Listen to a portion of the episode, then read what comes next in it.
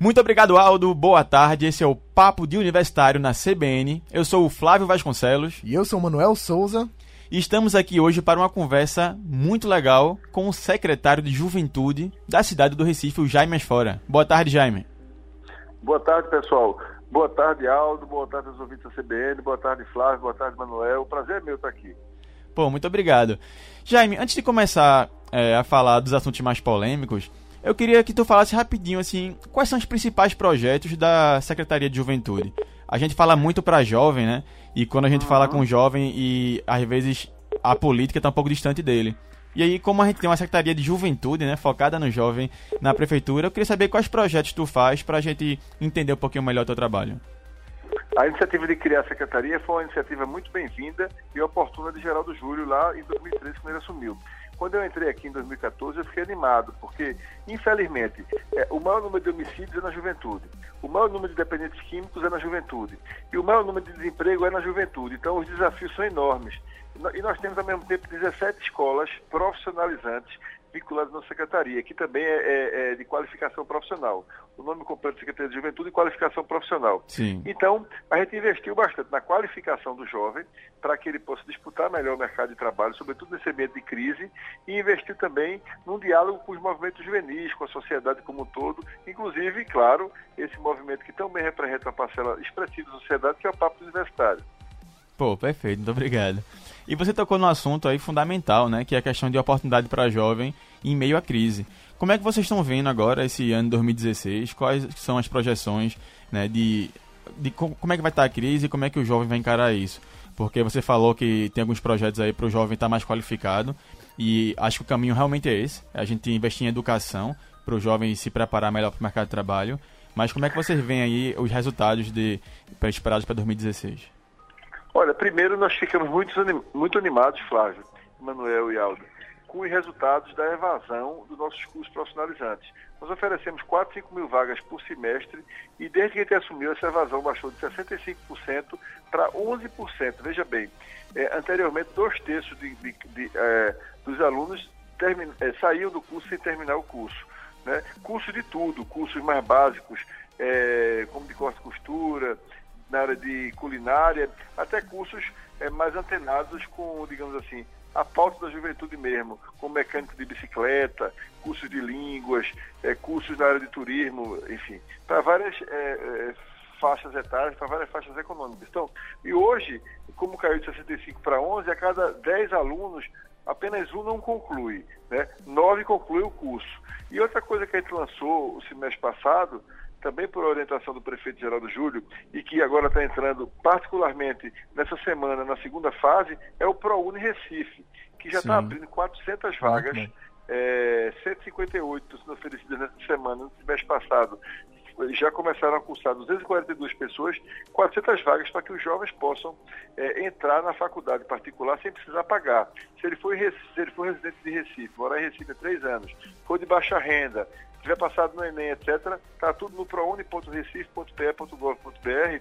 Ele pode fazer é, curso de Direito, Administração, Engenharia Aeronáutica, Engenharia de Produção, Administração, gratuitamente numa faculdade particular e ampliar sua chance de ter é, seu sonho realizado. Muito bom. Até parabéns pelo, pelo programa do ProUni, Jaime. Porque a gente, quando vê algo ruim, tem que criticar, e quando vê algo bom, tem que elogiar também, né? E esse programa, uhum. acho eu, eu acredito Obrigado. muito nele. Acredito mesmo, assim, porque é investir em educação é mais objetivamente possível, né? Que é colocar o jovem que não tem condições já na, na universidade. E você falou. você vê, no Brasil, desculpa te interromper, claro. só 17% da população é, que, que, que, que, pretende entrar na universidade tem acesso. É, na verdade, o próprio Plano Nacional de Educação prevê que devia ser o dobro. É muito ruim para um, um país que tem tantos gargalos como o Brasil ter tão dificultado o acesso ao ensino superior. Quem na faculdade pública, que, que, as vagas são insuficientes, tem que ir para o FIES federal, tem que ir para o ProUni federal, mas aqui em Recife tem uma novidade, nenhuma capital do Nordeste tem isso, só a gente, que é o ProUni Recife. Então, realmente, a gente tem que buscar esse mecanismo, porque o, o acesso à universidade, para quem não pode pagar, é realmente muito difícil. É verdade. E hoje a gente falou um pouquinho de crise, né? Como é, o jovem precisa de oportunidade. Só que a gente vive muito no Brasil uma crise política, né? E acho que o jovem é quem mais sofre com isso, mas às vezes não entende muito bem o que está acontecendo hoje no país. Como é que você vê, você aí como é, representando a juventude do Estado na, na prefeitura, como é que você, você encara aí o papel do jovem na política, né? A gente chegando agora no ano eleitoral, que acho que a informação é, é o mais fundamental para tomar uma decisão e muitas vezes ela não chega tão bem na gente, né? A gente tem que buscar em outras fontes. Mas como é que você vê, encara hoje, como é que o jovem está e como é que você esperaria um jovem na eleição em outubro de 2016? Eu espero um jovem que demonstre indignação nas urnas. Né? Esse estado de coisas todo deixa a gente indignado. E o jovem tem condições, pela sua, é, pelo seu perfil, pela sua capacidade de mobilização, pela sua ousadia, pelo, pela própria característica natural da juventude, que é procurar contestar o que está errado, procurar falar, expressar a sua opinião de maneira bem estridente e, e das, das, mais variadas formas, das mais variadas linguagens, quer seja artisticamente, através de hip hop, quer seja se você é cicloativista através do, do seu movimento, quer seja se você é, tem uma instituição tão importante como o Papo Universitário fomentar esse debate lá, porque veja, eu não acho que haja solução para a crise econômica sem solução para a crise política. Você não pode é, avançar no país que não tem um governo federal com mínimo de credibilidade. É, essa é, uma crítica pessoal, eu faço questão de dizer, mas acho que está se formando quase como um consenso no Brasil. Você vê o ministro da Saúde vir dizer que o Brasil perdeu o controle é, contra o Aedes aegypti, aí hoje a presidente diz que não perdeu. E a gente vê os números de microcefalia, de casos de Zika vírus, de casos de dengue, de, é, enfim, chikungunya aumentando. Uma doença do século passado, um, um, um, um tipo de doença de um país muito mais atrasado do que o Brasil, quer dizer, incompatível com o país moderno.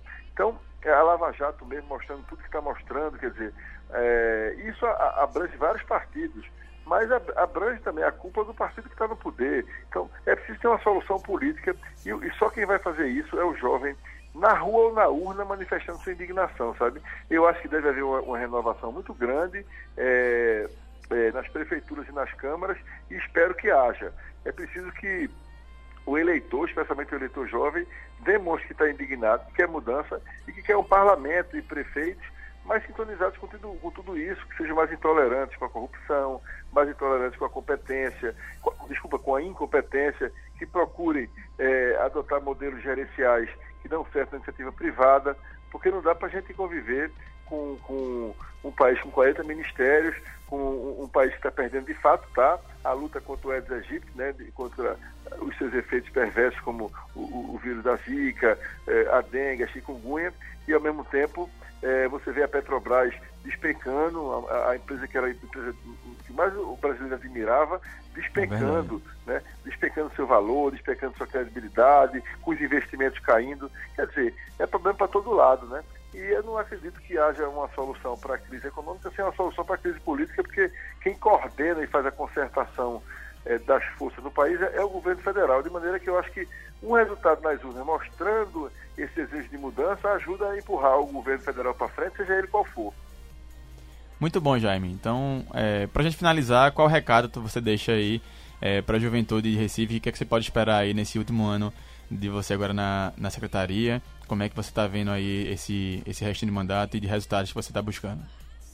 Eu estou satisfeito, tem sempre muito por fazer, né? Recife tem, só na faixa, Flávio e Manuel, tecnicamente de juventude, quer dizer, tecnicamente falando de juventude, que é de 15 a 29, mas eu ressalto aqui que jovem é todo mundo que tem a cabeça aberta, todo mundo que está aberto para novidade, tem disposição, tem saúde mental e física para para empreender, né, para ir atrás do seu sonho, como vocês dizem tanto, e tão correto dizer como vocês dizem, Marcos fala muito isso também, quem tem paixão pela vida, né, quem gosta de fazer as coisas com paixão é jovem. Mas Exatamente. só nessa faixa de 15 a 29, né, eu estou me defendendo, que eu tenho 46, viu?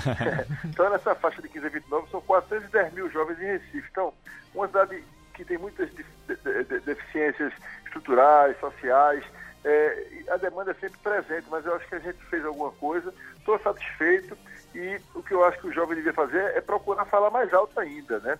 Pelo Facebook, pelas redes sociais, é, inclusive nas eleições, demonstrar sua insatisfação, indo às ruas quando tiver contra as coisas como foi contra é, em 2013, é, agora mesmo em 2014, defendendo inclusive o direito que você tem de, de, de apoiar esse ou aquele governo, não é só aquela causa tem que ir para a rua. A rua fisicamente ou a rua dentro do computador, porque as redes sociais são ruas cibernéticas, né?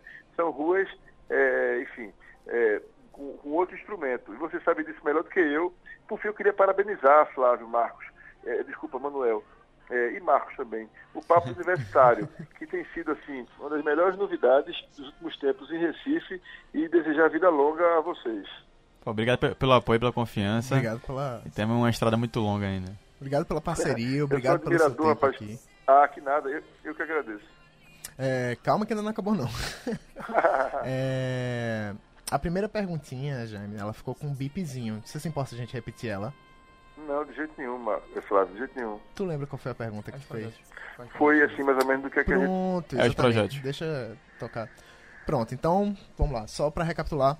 James, eu queria que você me dissesse quais são os principais projetos da secretaria aqui em Recife, que o jovem pode estar se engajando, fazendo parte, que está fazendo a diferença e que você vê como continuidade para o futuro, para que esse jovem possa estar melhorando de vida, se engajando.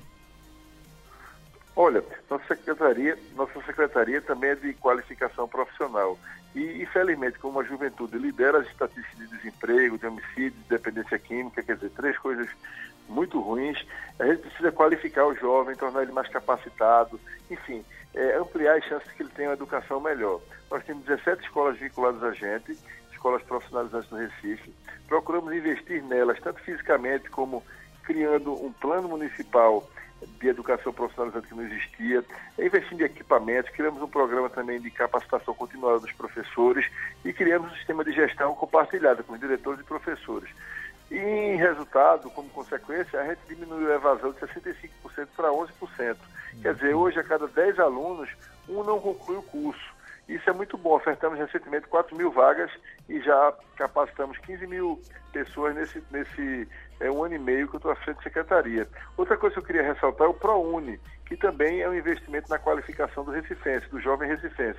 Uma qualificação mais sofisticada, né, que é oferecer a possibilidade de você fazer um curso superior, se você fosse pagar, você que é de baixa renda, que a grande maioria do, dos milhares, centenas de milhares de jovens do Recife, não poderia. Nós estamos oferecendo, essa semana, na segunda etapa do ProUni, 158 vagas, oferecemos 242 no semestre passado, ou seja, já, já tem 242 pessoas fazendo ProUni, cursos superiores como Direito, Administração, Engenharia de Produção, Engenharia Aeronáutica, Engenharia Civil, Enfermagem, tudo gratuito, o que amplia o acesso é, ao ensino superior pelo jovem e pelo recifense. E por último, a gente está, é, com a nossa gerência de juventude, criamos o, fizemos a conferência da juventude, daí redundou a instalação, a posse e o pleno vapor do Conselho Municipal da Juventude e estamos em conjunto com o Conselho e esperando que o jovem contribua com sugestões, fazendo o plano municipal de juventude, que nunca teve em Recife e que vai ser um documento através de lei que vai conter as políticas públicas por um prazo maior, de longo prazo, para a juventude. Né? Isso é só um, um resumo assim que me deixa animado muito bom, até porque o jovem ele passa a ter mais participação, ele tem mais protagonismo, né, em pautar o norte dessas políticas. Eu acho bem interessante essas medidas, eu gostei bastante. Jaime, muito obrigado pelo seu tempo, pela sua participação, pela sua parceria. O papo com o Jaime, o secretário, vai ficando por aqui, mas ele continua nas nossas mídias sociais, Facebook, Instagram e SoundCloud barra Papo de Universitário. Muito obrigado pela audiência. Aldo, é com você.